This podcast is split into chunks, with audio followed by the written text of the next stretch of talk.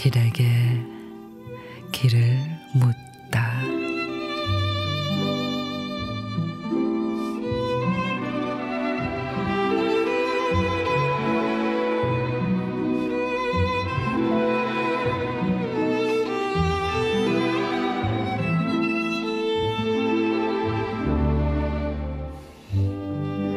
저울은 동등함을 유지하기 위해서 무게를 감지하는 추를 달아야 하고 사람은 마주보는 눈길의 높이가 같아야 서로 공감하며 어울릴 수가 있다.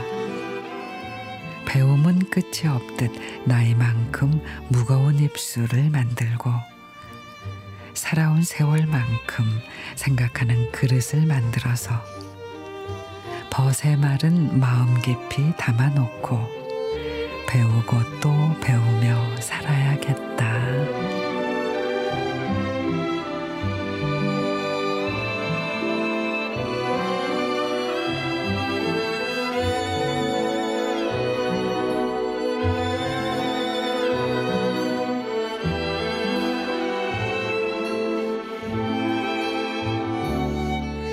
안성란 시인의 살며 생각하며 세월이 저절로 좋은 사람을 만들어주진 않죠. 고집을 버리고 마음은 비우고 목소리는 조금 더 낮추고 내가 틀릴 수도 있다는 생각으로 다른 사람의 말에 귀 기울이고 그리고 진심을 담은 다정한 말을 건넨다면 시간이 흐를수록 더 좋은 사람, 따뜻한 사람으로 기억되지 않을까요?